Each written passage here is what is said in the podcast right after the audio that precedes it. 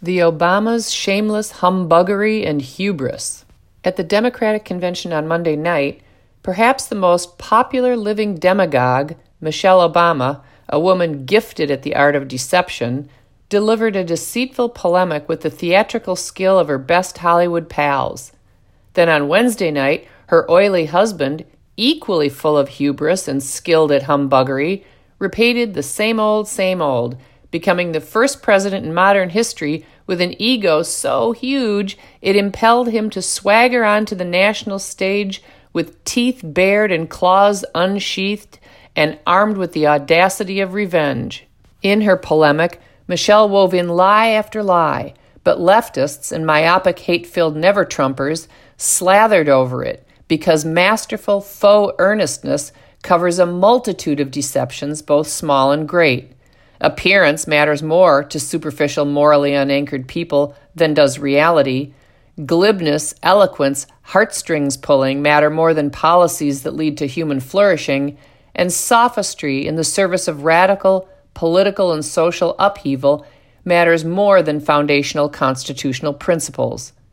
Michelle rightly asserted that the job of president requires, and I quote, a devotion to facts and history, a moral compass, and an abiding belief that each of the three hundred thirty million lives in this country has meaning and worth, end quote. This is an ironic assertion, however, coming from a member of the party that is destroying monuments, falsifying history, sexually integrating girls' private spaces, abandoning constitutional principles, and slaughtering the unborn. Michelle Obama rightly asserted, too, that, quote, a president's words have the power to move markets. They can start wars or broker peace. They can summon our better angels or awaken our worst instincts, end quote. She had to focus on words rather than actions because Trump's actions have resulted in an historic Middle East peace agreement between Israel and the United Arab Emirates, an agreement that many believe merit a Nobel Peace Prize for President Trump. And Trump's economic policies created a soaring economy with black unemployment at historic lows.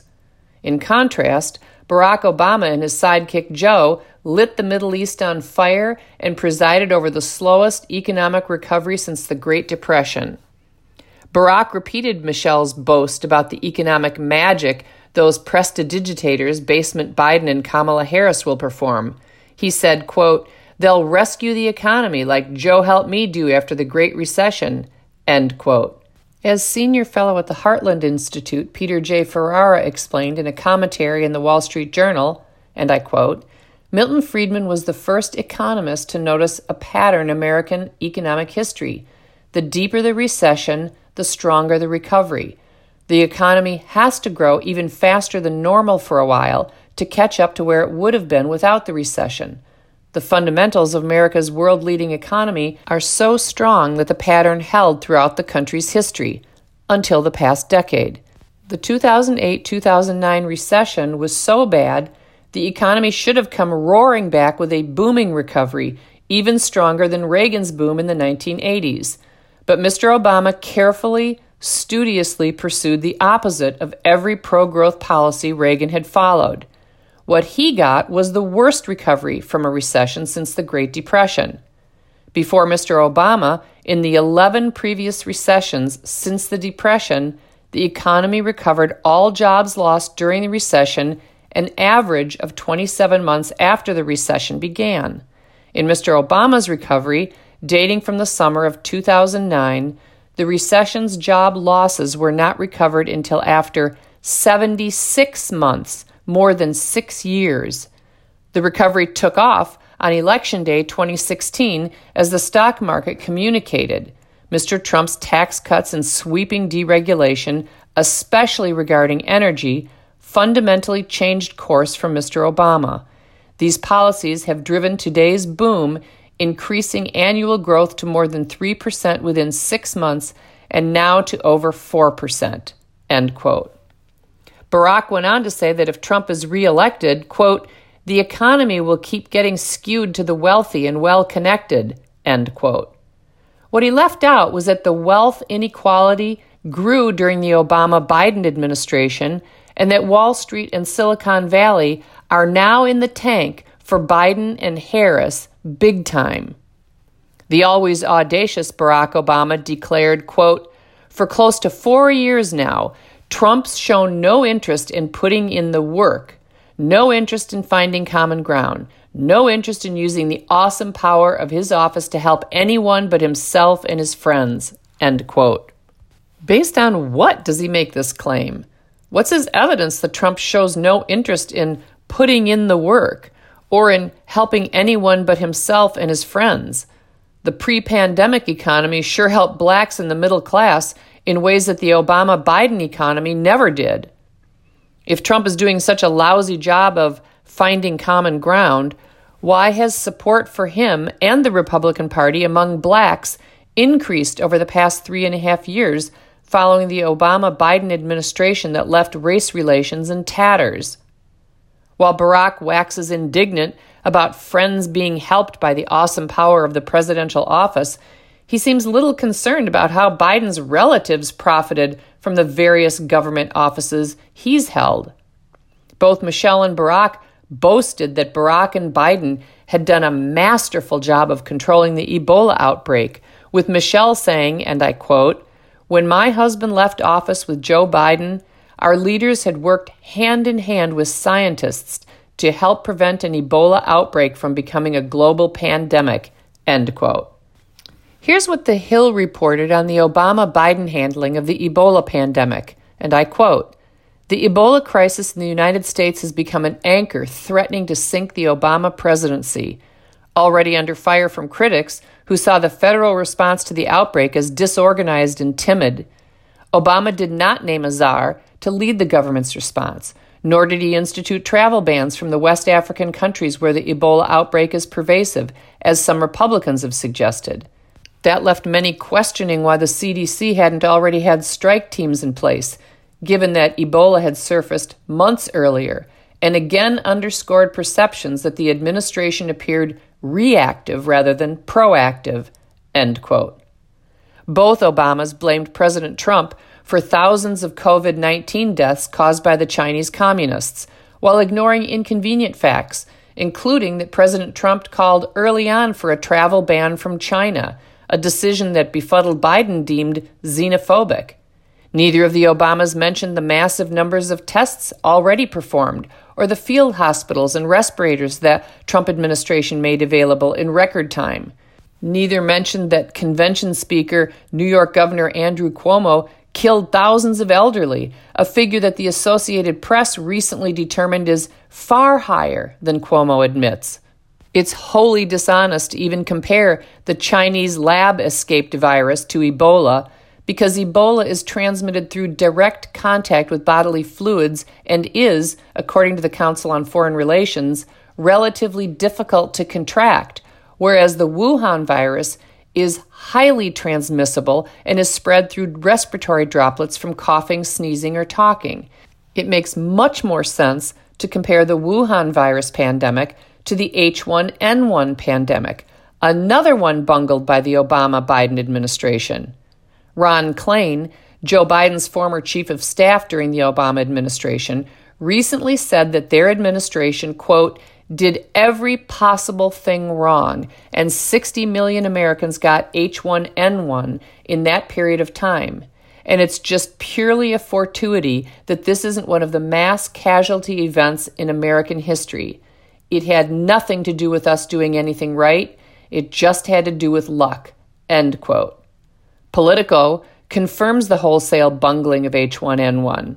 Quote, "Politico interviewed almost two dozen people, including administration officials, members of Congress, and outsiders who contended with the administration's response, and they described a litany of sadly familiar obstacles, vaccine shortfalls, fights over funding, and sometimes contradictory messaging," end quote. Even the New York Times reported a host of problems with the Obama-Biden handling of the H one N one crisis, and I quote them, "But the administration have come in for strong criticism from those who say they created a false sense of expectations with overly optimistic predictions about the availability of the vaccine. The fact that there are vaccine shortages is a huge problem," said Senator Susan Collins. I believe administration officials were so determined to show that everything was under control that they sent the wrong signals about the adequacy of supplies of the vaccine. For a president whose aides regard him as the best communicator in the administration, Mister Obama has been relatively low profile during the pandemic. When he declared a national emergency over the weekend, he used a written proclamation. His Rose Garden appearance lasted just five minutes. His last public reference to H one N one came on September twenty-third, one line in a speech to the United Nations General Assembly. End quote. Perhaps the most flagrantly dishonest and divisive statement in Michelle Obama's Monday lament was this, and I quote, "And here at home, as a never-ending list of innocent people of color continue to be murdered, stating the simple fact that a black life matters is still met with derision from the nation's highest office," end quote. Well, yes, there is a never-ending list of innocent people of color murdered, but it's not by the police. These innocent people are murdered by other people of color, most of whom are raised in broken, fatherless homes, which are issues Michelle Obama failed to address. No one that I know of in the nation's highest office derides the simple fact that Black Lives Matter. Many Americans, however, deride the radical Marxist organization Black Lives Matter that seeks to disrupt the very family structure that would save black lives. Dripping with hubris and hypocrisy, Michelle Obama suggested that Trump brought this to America, quote, "chaos, division, and a total and utter lack of empathy," end quote. The left has spent the last half century laying the groundwork for chaos, division, anarchy, and revolution through the sexual revolution, Marxism, and critical race theory, and concomitant attacks on religion, the family, and the Constitution, and then tries to lay the blame on Trump for the poisonous fruits of their labors. Sexual anarchy, looting, arson, and indiscriminate violence are the result of Democrat ideas, policies, and leadership, not Trump's. Michelle Obama's brazenness seems to know no bounds. She said, quote, "Kids in this country are seeing what happens when we stop requiring empathy of one another. They see people calling the police on folks minding their own business just because of the color of their skin," end quote. Who exactly is requiring the end of empathy? Whose solution to poverty and birth defects is extermination of tiny humans? Who seeks to force teenage girls to undress in front of male peers? Who seeks to rob suffering people of their right to worship God corporately while allowing thousands to destroy property? Who seeks to defund the police who risk their lives to help people, including people of color, when they've been robbed or raped? Who are these people calling the police on folks minding their own business just because of the color of their skin? Are there scores of people doing that? Hundreds? Thousands? Who are they? Michelle feigns concern about empathy while endorsing the Harris-Biden ticket. And Barack claimed Harris has, quote, "made a career fighting to help others live out their own American dream," end quote. So let's take a look at what all that Harris empathy and helping others live out their dreams looks like. When Kamala Harris was San Francisco's district attorney and then California's attorney general, she fought like the dickens to keep wrongly convicted men, including some on death row, imprisoned, as University of San Francisco law professor Lara Bazelon explained, and I quote her, "As Attorney General, Harris weaponized technicalities to keep wrongfully convicted people behind bars rather than allow them new trials with competent counsel and prosecutors willing to play fair. One of them, Kevin Cooper, is on death row. Another, George Gage, will die in prison without intervention from the governor. In both cases, Harris had the power to change the outcome. She could have demanded D N A testing in Cooper's case. She refused. She could have conceded Gage's conviction was based on the prosecutor's decision to suppress evidence that devastated the credibility of the sole witness against him. She didn't." End quote. Ignoring Harris's lack of empathy and missing moral compass, Michelle had the temerity to refer to caged children, and I quote her, "Kids watch in horror as children are torn from their families and thrown into cages," end quote. Well, those cages were built and used during the Obama administration. The inflammatory photos of these cages used to indict Trump came from the Obama administration. The practice of tearing children from their families and throwing them into cages took place in the Obama administration. Michelle knows all this and yet lied through her pearly whites while pretending to be empathetic. Barack made this remarkable declaration about Biden and Harris, and I quote, "They believe that no one, including the president, is above the law," end quote. What about presidents who use the I R S, F B I, D O J, and C I A to persecute, spy on, and trap and destroy individual lives, a presidential campaign, and a presidency? Will a Harris-Biden administration continue the investigation into the greatest abuse of government power in modern history, an investigation now being conducted by Trump appointee William Barr? Perhaps the abuses of power engaged in by Obama and his henchmen explain the desperation the Obamas feel to get Trump out of office. Michelle spent some time urging listeners and her fawning sycophants at C N N and M S N B C to choose the high road over the low road, and I quote her, "Going high does not mean putting on a smile and saying nice things when confronted by viciousness and cruelty. Going high means standing fierce against hatred while remembering that we are one nation under God, and if we want to survive, we've got to find a way to live together and work together across our differences. And going high means unlocking the shackles of lies and mistrust with the only thing that can truly set us free, the cold, hard truth," end quote. What about her husband's unseemly politicization of former U S Representative John Lewis's funeral, the nadir of political low going? Barack Obama, in full divisive mode, while delivering a eulogy, said, and I quote, "Bull Connor may be gone, but today we witness with our own eyes police officers kneeling on the necks of Black Americans. George Wallace may be gone, but we can witness our federal government sending agents to use tear gas and batons against peaceful demonstrators," end quote. Do we? Do we witness police officers, plural, kneeling on the necks of Black Americans? Or do we witness one police officer kneeling on the neck of one drugged-out Black American who multiple times resisted police commands? Do we witness federal agents using tear gas and batons against peaceful demonstrators?